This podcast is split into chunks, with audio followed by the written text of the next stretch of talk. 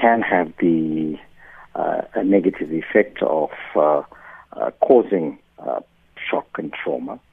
But uh, I think that it can also numb us more to uh, violent images that we have become accustomed to seeing in this trial.